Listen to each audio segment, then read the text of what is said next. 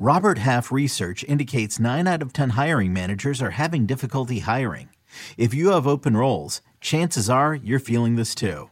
That's why you need Robert Half. Our specialized recruiting professionals engage with our proprietary AI to connect businesses of all sizes with highly skilled talent in finance and accounting, technology, marketing and creative, legal, and administrative and customer support. At Robert Half, we know talent. Visit RobertHalf.com today.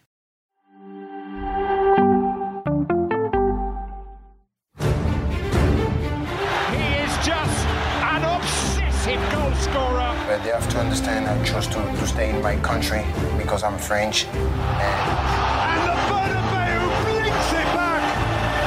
I haven't, I haven't got a problem with soccer, to be fair. football. Into the area to Oh, what a start! What I can guarantee to you is that they want to keep everything secret.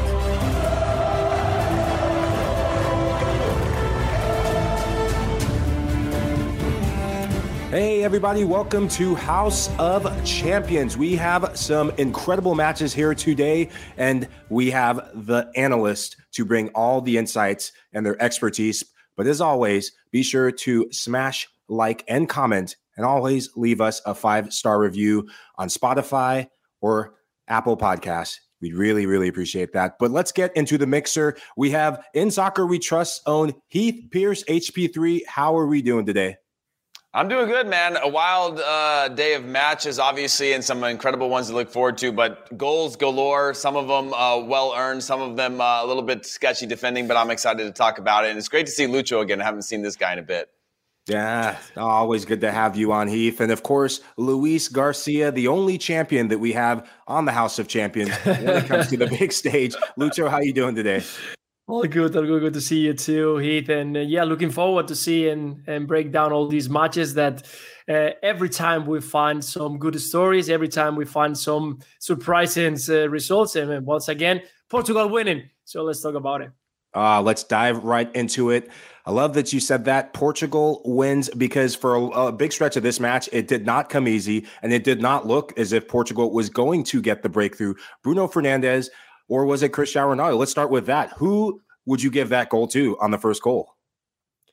I still don't know, to be honest. I still don't know because uh, uh, in the first moment I was watching I said, yeah, I'm gonna give it. I'm gonna give it to uh, Bruno Fernandes. Why is that? Because Cristiano Ronaldo scored so many goals. He's the only player who scored in five different World Cups. So I'm gonna give it to Bruno Fernandes. I think today was one one of the most uh, exciting players to watch. And uh, talking about uh, another great result for Portugal. for a moment, I think in the beginning of this tournament no one was talking a lot about this Portugal side. There is a lot of talent in that squad. We were talking about Argentina, France, uh, even Belgium were one of the sides, not even that much uh, Spain, England, uh, Germany, but no one about Portugal. And definitely is a lot of talent up front. You can see the replacement that you go into the second half with Rafael Leao. Of course, having Joao Felix in a fantastic form. I still don't know why he doesn't play as often for Atletico de Madrid. And today wasn't a very easy cookie to play against Uruguay and with the needs of getting a good result. The problem is that front, Uruguay doesn't have, even though they have three of the most probably exciting strikers with Luis Suarez, with Nuno Cavani, they don't have maybe the midfield that uh, Portugal has got to bring that talent, to bring that creativity up front to uh, kind of uh, get the end product. So at the end, once again, a very competitive Portugal. The, the Portugal that always delivers, get a great result, and well, they are qualified. Yeah, now on top of that, obviously, Rafael coming off the bench just shows you how much, sorry, uh, quality and, and, depth this team has. As, as you mentioned, Lucho, not a lot of talk about this, but once you see the names and the players that they're putting out on the field, you can see how they're a contender. I'm going to give the goal to, to Ronaldo. I, I'm, I'm guessing it was probably wow. Fernandes, but the way Ronaldo celebrated, you can only hope that, like, how can you go against somebody that's going to celebrate that much unless they're running straight to their teammate? He was running to the corner flag as if it was his goal. So I'm going to give it to him until further review, but I haven't had a chance to really look at it at a number of angles. But again, a really good squad. And this is one of the first matches of this tournament and that and I don't like to compare club teams to national teams, but when you looked at the way these teams played, there was this DNA and this makeup of, of this cohesion that you really only see in, in club teams in the way that they attack, the build-up play, the counterattacks, the quality of players that can drive the ball up the field and create something spectacular on their own. It was just an overall a really good match, but again, a, a great win for Portugal that sets them up perfectly heading into the knockout rounds.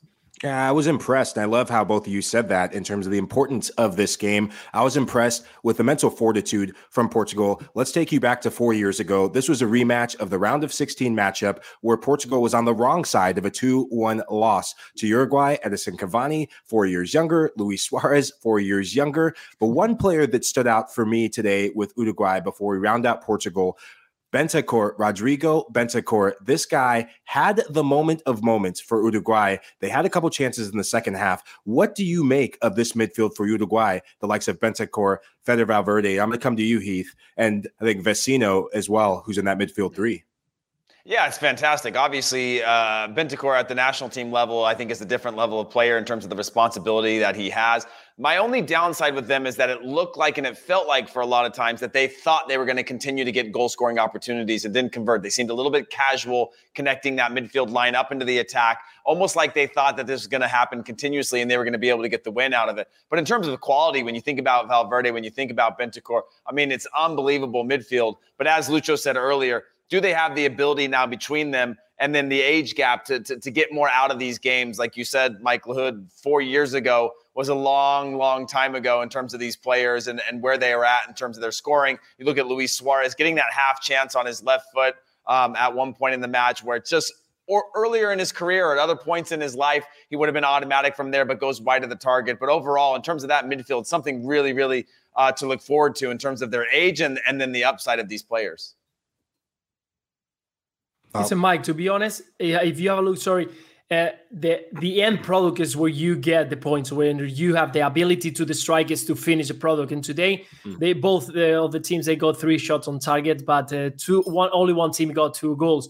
This is the, the why the, they make the big difference when we are talking about a very strong lineup, a very strong uh, midfield with uh, Uruguayan players there is fight, there is battle. They kind of win in the middle of the part, but at the end, when you arrive to the last, there is when you make the difference. And in Portugal side, you got so many players, and we talk a little bit about Rafael Leao, but you got uh, Bruno Fernandes, you got uh, Silva, you got Joao Felix, you got Cristiano Ronaldo. They all of them can score goals. That's a massive difference when we are talking going through to the knockout stages. So we've had two matches so far for both of these teams. This group has had two matches. And when we look at this Portuguese team, because we have to always give the winners their love, what do you think you've seen that they do so well? Because they're a team that there are some question marks going in. How good could they be? On paper, they look like just lights out. So I'll go to you, Lucho. I mean, what did you see over these two games that you've seen that they do really well that makes them such a good contender for this World Cup? You mean Portugal? Yeah, Portugal. Yeah, because what because they always compete. I think that there is something in this team. There is something on the DNA of the Portuguese side that they always compete. You can see them playing, suffering, and sometimes uh, and maybe not playing well, but they get the result. They get it. They get it done. I remember it was like eight years ago, seven, uh, six years ago. It was I think a European competition that they were almost out of the competition. Yeah, yeah, Portugal nothing to do, and suddenly they win and they qualify only just with uh, with the draw and another draw and competing. And no one was counting with them, but then they appear and they continue competing because at the end it's a team that at the back they always know how to uh, be well organized, how to be disciplined, and course the talent. They always have players with ability, with creativity, and with uh, uh the way of finishing in goal. And now today wasn't probably the best uh, dazzling performance of Portugal, but they get a good result against a very strong Uruguayan side. So at the end, that's what scares me uh, the most is that they always compete well and when it matters then it's going to be in the next knockout stage in the next game that's what portugal shows so yeah i can see them uh, to be a, a, good contender for the world cup yeah, I agree. Not not much more to add to that, uh, Mike, in terms of just this quality of this team. Right? They've got the fight, they've got the bite, they've got those guys that are that are that are killers. They're willing to put their head where you're not wanting to put your foot. And that's an important factor. And then obviously with the X factors, as Lucho just mentioned, it puts them in a good position to stay within games. They have individual players that can keep them in matches. If the team is not having the best of matches in terms of the aesthetic or their style of play, like like a match like today, they still have players that can that can bring them into the into the game or win them games. Whether that's Fernandes, whether that's uh, you know Cristiano Ronaldo, they have so much world class talent around them that they, as long as they can keep that score line close and keep their defense tight and keep that mental fortitude of fighting, they're going to have chances to beat just about anybody. Ah, just well said from both of you. Portugal, once again, 2 0. Massive victory for them. Massive loss for Uruguay. Makes it all to play for in the final match day. Interesting matchups to come, which takes us to the next match.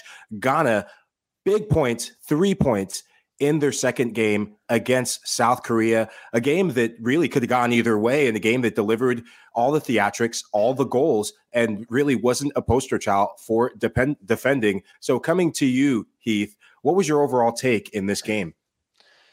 Yeah, I thought Korea came out strong, a very different looking Korea. When I saw South Korea play in their opening match, I thought they were a little bit timid, something that I thought they'd have a little bit more bite to their game. But to see this match, they came with a real plan and a real attitude that they were going to make it. Uh, they were going to fight like hell against Ghana and make it very, very difficult for them. And then all of a sudden, you see two balls from wide areas come in, and Ghana find themselves up in front. And then to see that reaction again from South Korea to tap back into it to fight, I thought, man, this is Korea's this is Korea's night. They they started strong. They they had a moment of weakness. They gave up a couple goals. Now they fought themselves back into this game again on on two fantastic goals from their number nine uh, to get into good positions. You could feel that momentum swing but Ghana did not give up. And again, off of some spotty defending, were able to uh, grind out this result in, in a day that I thought Korea were probably the better team in terms of how they played collectively. But Ghana doesn't care about any of that. They were out there to get so, get some points, and they were able to take all three in the end.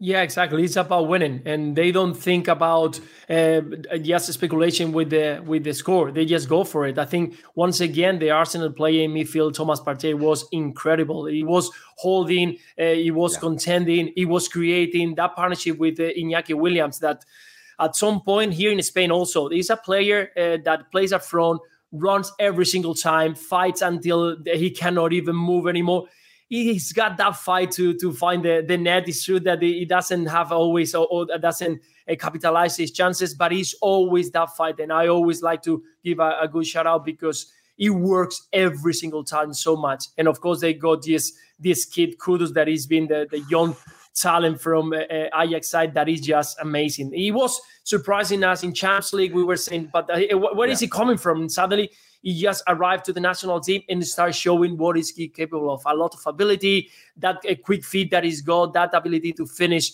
every single play. So I, I, was impressed once again with him because it's not the first time. And in the other side with Korea, Paulo Bento once again waiting for the last minute to get uh, Kang Lee. Kang Lee has been yeah. very impressive in the in La Liga, and I don't know why he tried to use him because his ability is unpredictable. He's very quick. His, his left foot is just fantastic, and he's just waiting to see. He brings uh, different players in the first uh, 60 minutes to see if they can manage who can tire the, the, the opponent. But at the end, once again, creative players are very difficult to find, and much more in Korea. So if you have one, yes, use it, and I think they pay off tonight.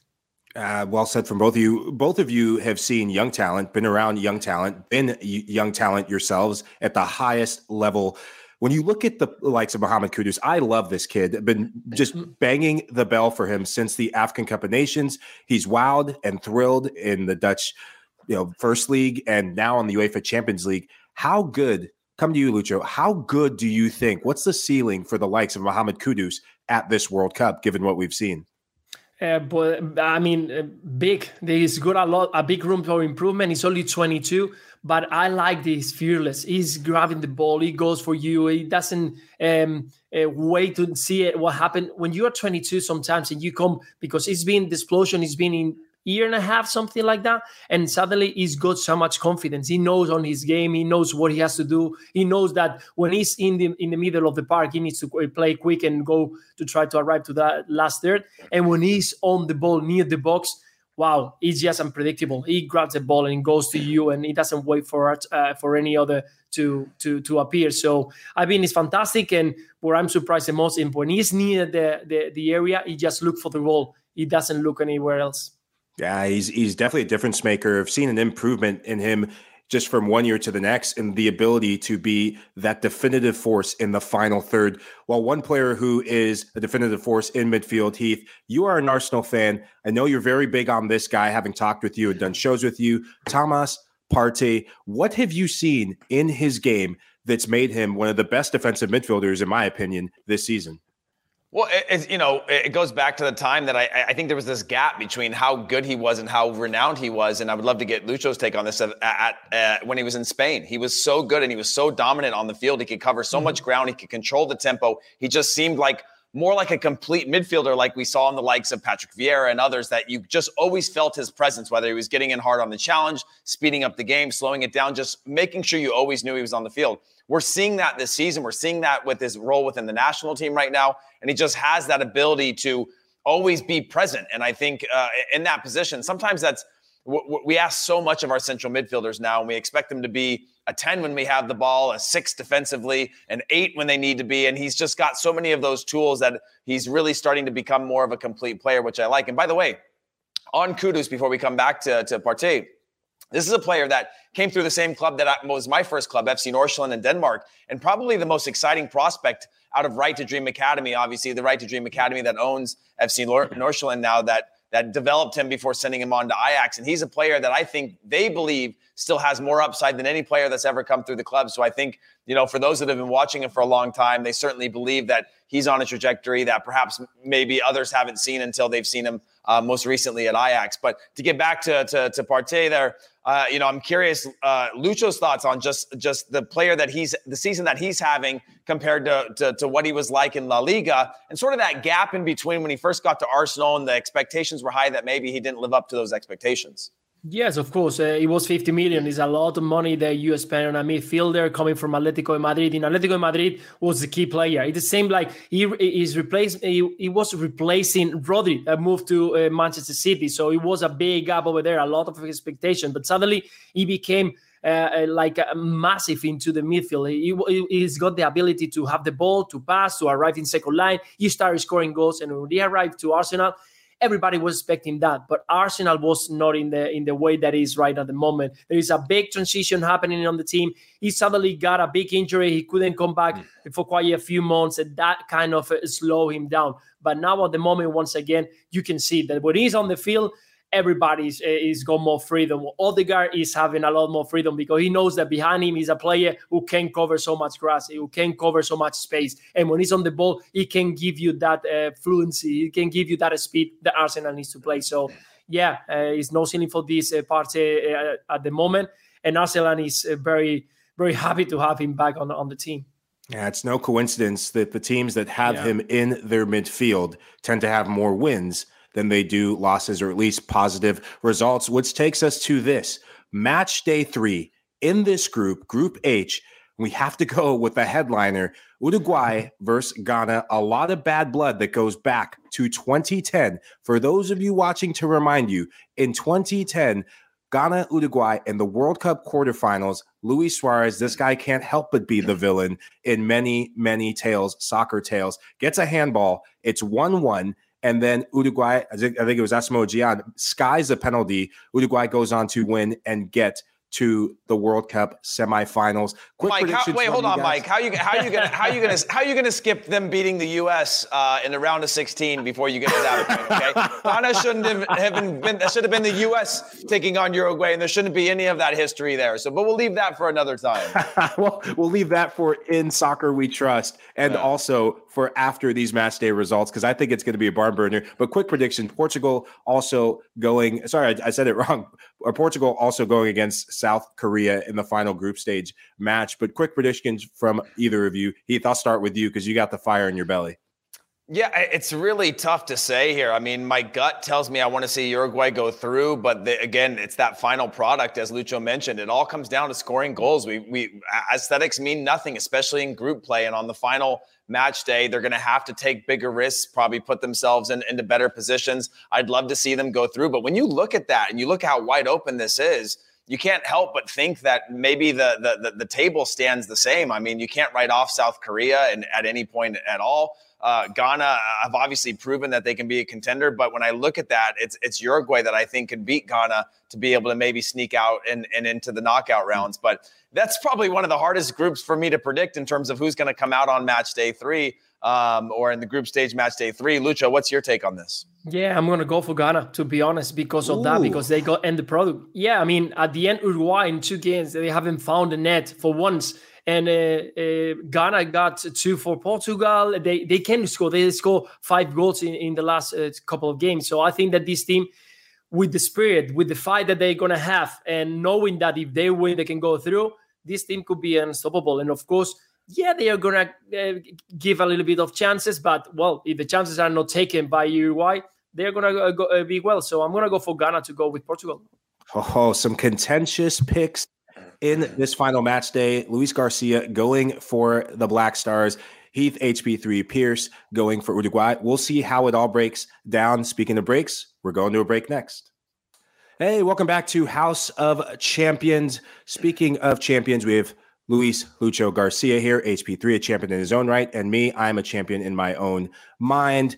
Uh, quick promo read for all of you. The soccer world's eyes are focused on Qatar for the biggest event on the global stage. Stay up to date with every story, every heart pounding moment with the Golazo Starting 11 newsletter from CBS Sports. It's your ultimate guide to the beautiful game, taking you beyond the pitch and around the globe with expert analysis of everything you need to know in the soccer world. Sign up today for free at cbssports.com slash Golazo. Once again, the Golazo Starting 11 newsletter, and you can sign up for free at cbssports.com slash Golazo. We got to pay the bills, folks. We got to do the promos. Now on to the good stuff. The game that got me up out of bed, and I think most of you, Lucho, you're hours ahead of us. But before we get into that, big update coming from Fabrizio Romano. Big news in Turin. Juventus just when things were going well, seems like the house is back on fire. The entire board stepping down, including their president, Pavel Nedved, as well, the vice president. Uh, Agnelli, Andrea Agnelli stepping down as president, Nedved as vice president. Just quick word from you. What the hell is going on in Turin, and how does this affect things for Juventus after the World Cup? But I, I, I listen to, to first thing what what is happening is World Cup. No one has to be doing anything. they have to be training and what what's it? I mean, I still don't know. I was shocked when I heard about this news and and it's a big mess because when like mm. you will said, when you think that you have time to start recovering, start focusing and getting confident, you got a few good results just before the, the break of the World Cup, and then suddenly you think, okay, now we're gonna work, we're gonna wait for the players we got around, and let's see if when they come back we can get stronger and get back to those uh, top positions in in, in El Calcio in Serie A. And this, I don't know where it's coming from. We'll have to wait and see Fabrizio Romano to explain a little bit more. But definitely is a is a massive blow for a team that it was trying to get back to the old days, trying to get back to the top positions, and now uh, they're gonna have to wait and see who is gonna get those positions uh, on the board.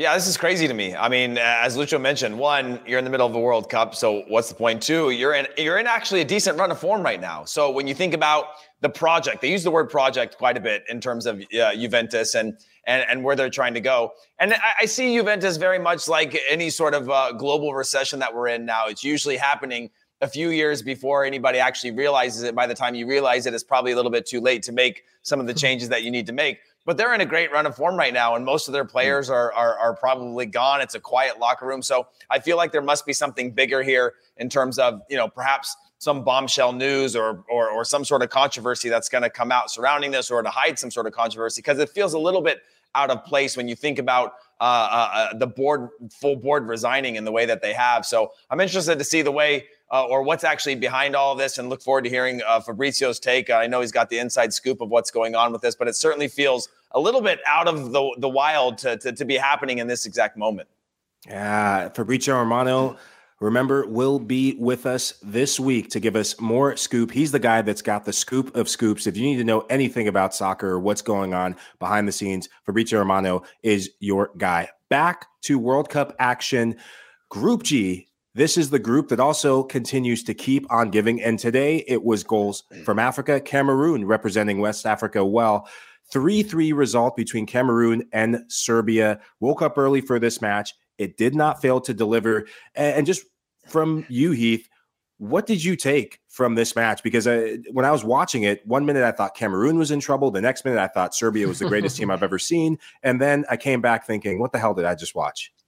Well, yeah, when I think about just some of these African nations in terms of their goal scoring ability, you look at the first round, and I think it was one goal scored for uh, across all the African nations, and then they've just opened up the floodgates in terms of scoring ability, and you're starting to see some of that creative and attacking, and perhaps it was just a little bit of that fire that was needed. This is another one where I was a little bit skeptical of some of the defending, and again. Mm. To see a team come uh, go up a goal and then to go down multiple goals and to come back into this match, I think is such a, a testament to the quality of these teams. And what I'm seeing is just teams now being willing to convert on on mistakes, convert on opportunities in a way that you don't always see. The the quality is so high in these international matches, you could call it bad defending, but for teams to be able to get one chance and to convert on those chances, you're not seeing matches that have 15, 20 shots a game or 10, 15 shots on target. You're seeing very, very tight uh, statistics where teams are converting at a very high level. And this is one where yes, there was some suspect defending throughout, but overall, fantastic match and one that was really, really ent- entertaining. Yeah, definitely. And uh, well, I, I, was expecting something like this from uh, Cameroon side, much more after knowing what happened with Onana when he was leaving, apparently because he wasn't, he didn't agree with the with the coach to be involved in the team that he plays just uh, ball, long balls or doesn't like to to to build from the back. It was kind of weird. So that kind of make a little bit um, uncertainty into the dressing room. And then there are normally African teams they they kind of lose.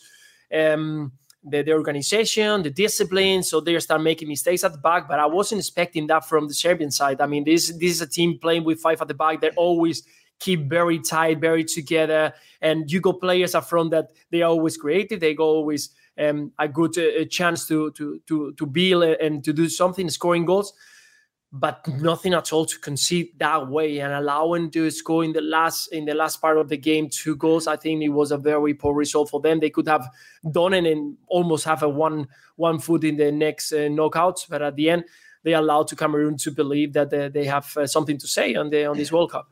Yeah, I thought that we got to see both teams in spurts at their best and at their worst for Serbia. Really impressed with that front three. Dusan Tadic getting involved in terms of supply line to that front line. Mitrovic getting that all important World Cup goal. Milinkovic Savic, a player who's thrived, leads Serie A in assists. And Hell, I'll come to you, Lucho. When you look at the Serbia team going into that final matchup against Switzerland, what do you think favors them, or what do you think I guess how would you assess their chances going into that final matchup against Switzerland, given what yeah. you've seen today?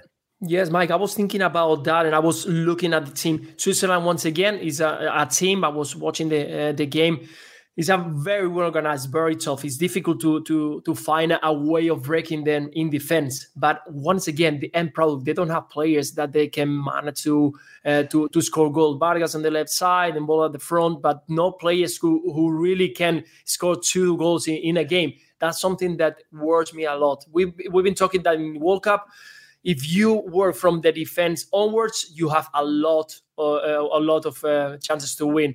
But definitely, you're gonna need players up front who can uh, make the and capitalize your chances. And I don't think that Switzerland is gonna have. And you see uh, the Serbian side, you got talent there. Kostic, uh, Tadic, uh, players who you know in the last set, yes, with one set pieces can score a goal. Tadic, you know that he's fantastic with his left foot and the same like, like Kostic. So at the end, even though they will do later prediction, I think the Croatia have more chances here. To, I'm sorry, Serbia's got more chances to to go through. I think they're gonna mm. be able to break uh, that line because at the end they know how to how to hold at the back.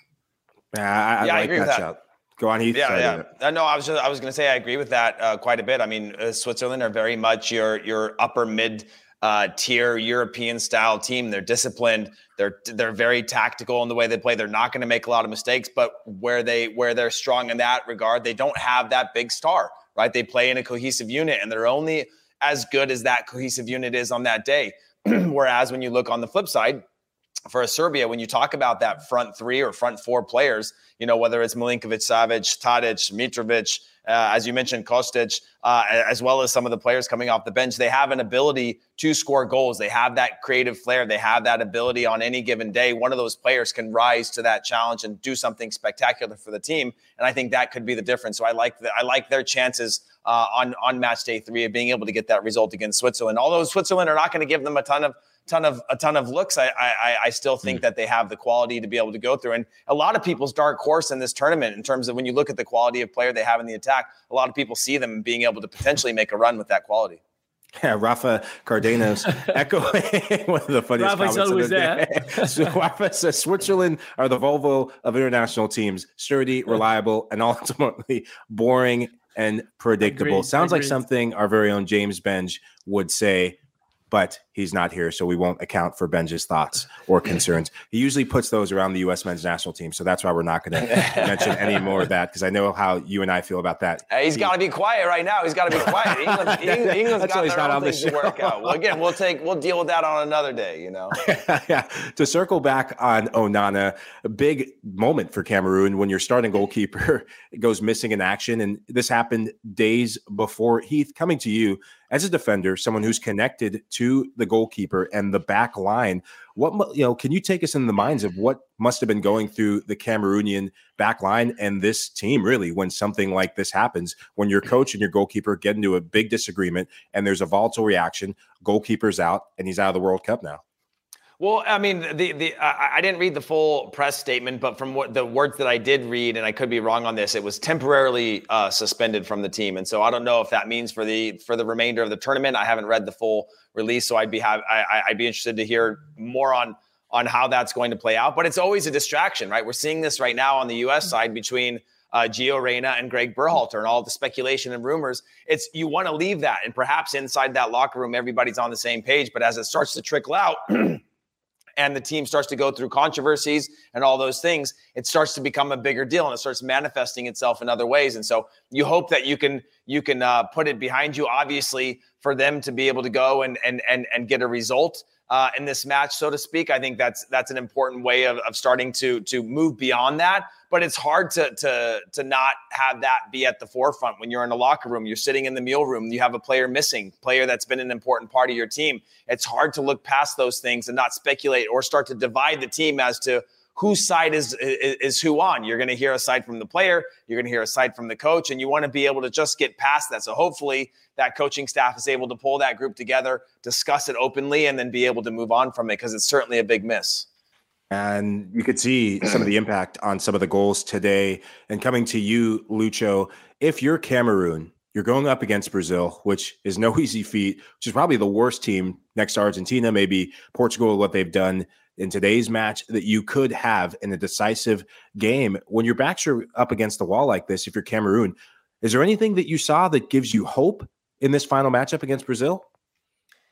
To be honest, no, no, no mm. hope on this one. First of all, because now after this result, uh, it's gonna give you you you need, and the needs come pressure, and the pressure gets uh, anxiety, and anxiety gets frustration, and all that is what Cameroon is gonna feel it. And you go on the other side, a team that first of all is qualified, second of all is probably one of the best squads that you can see in this World Cup, and third of all, the the rotation that you're gonna see. So you're gonna have that they want to show to the manager that they are good enough to play in the next coming years, that they can count on them. So you, they're going to have an extra effort on that game. So the talent together with the hard work, I think is going to be unbeatable. This uh, uh, Brazilian, uh, the Brazilian, sorry, side um, uh, on the last game. So very difficult for Cameroon to get something on that game, and with the quality that this uh, Brazil team is going to front, it's just I just don't see Cameroon doing or getting something.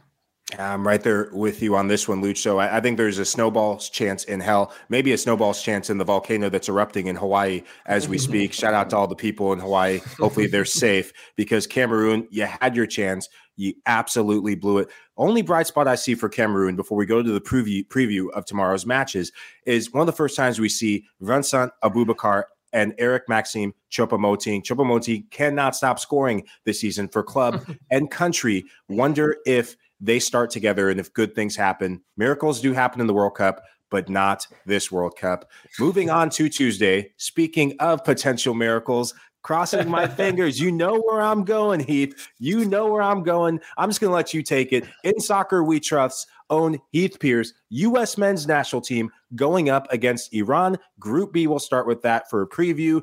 England versus the lowly Welsh. Heath, take it away.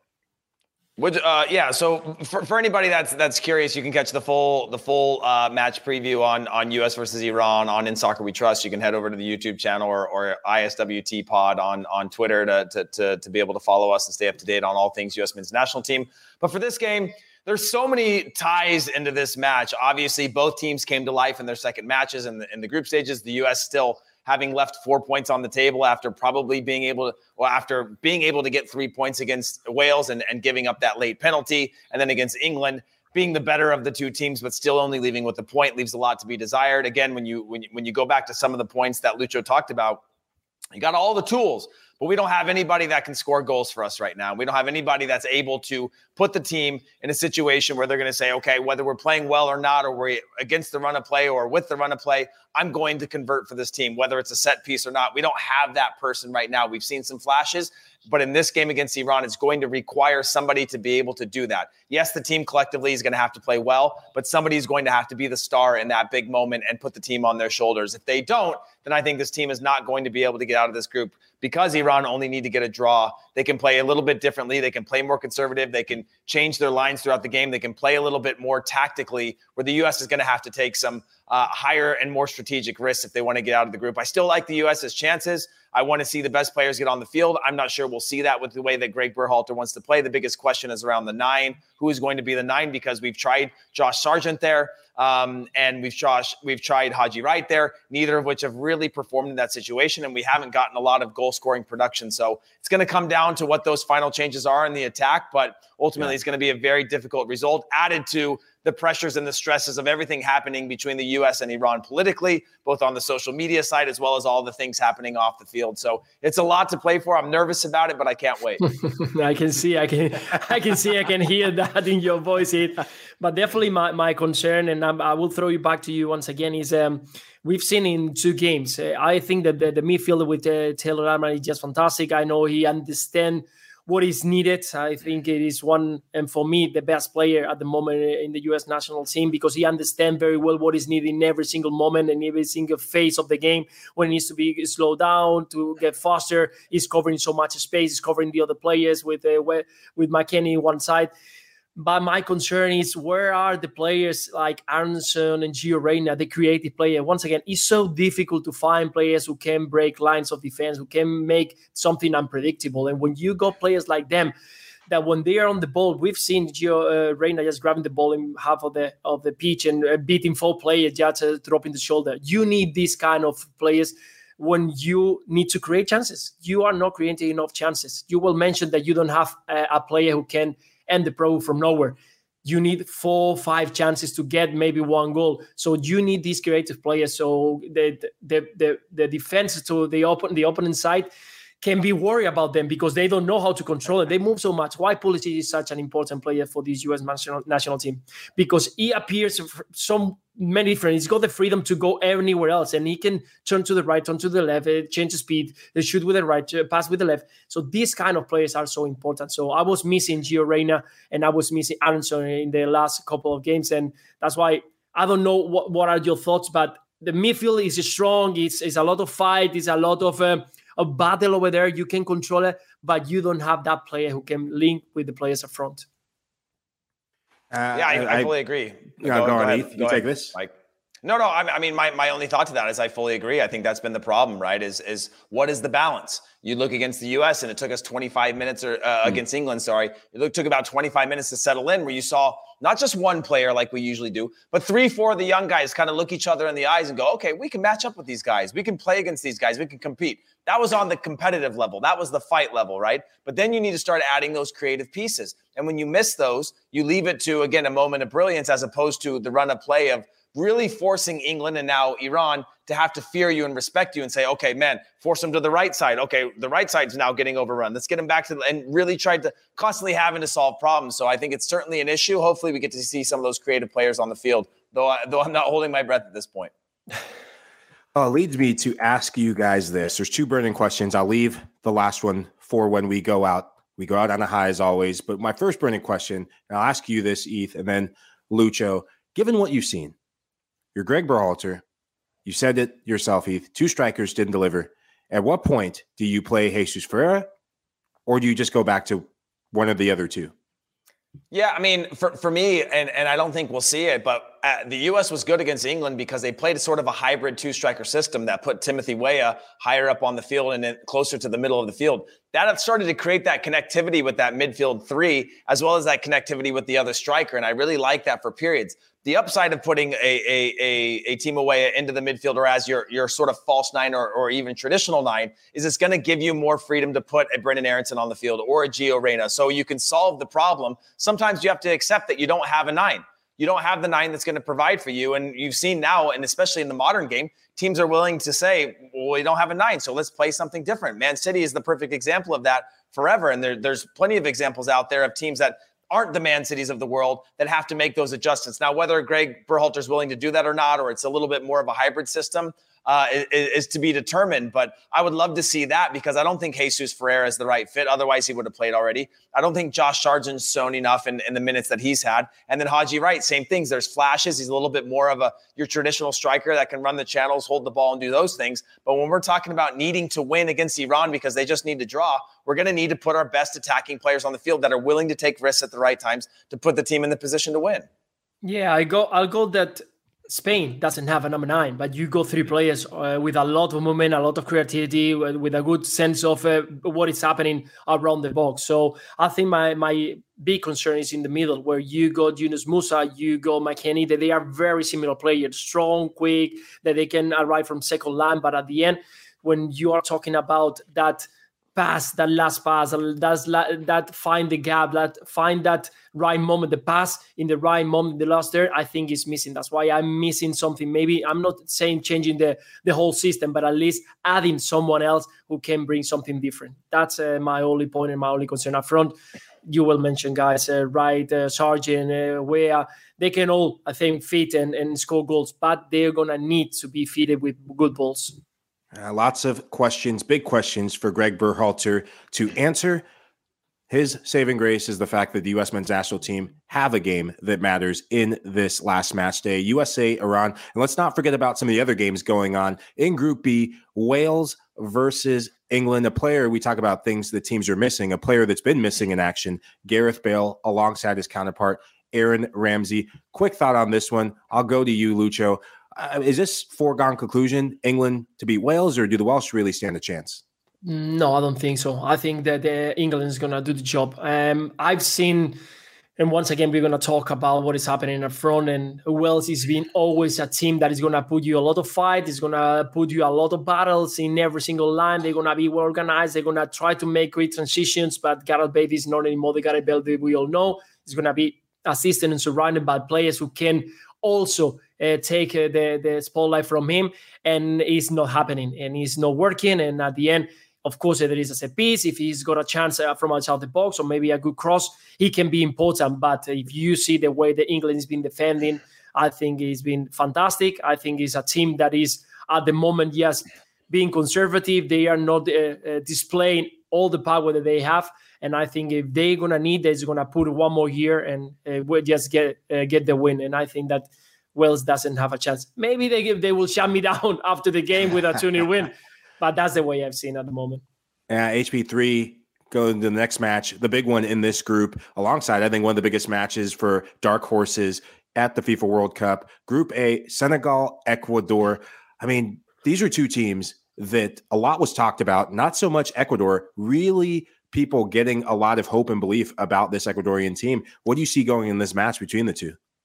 Well, you don't, you know, finish fourth in, in, in CONMEBOL South American World Cup qualifying without having something special, right? You can go on a run there, but when you've got to play, I think it's 18 games against all the teams from down there, you've got to have um, something to your team to be able to qualify. And so they're obviously showing that in their abilities. Surprisingly, with a number of players that aren't playing at huge clubs, um, but but again, have that mix of fight. They have that team cohesion, and this is going to be one that's going to be difficult, really difficult to predict in terms of who's going to come out on top in this one. I'd like to see Ecuador be able to pull this off. Senegal also um, with with so much to play for.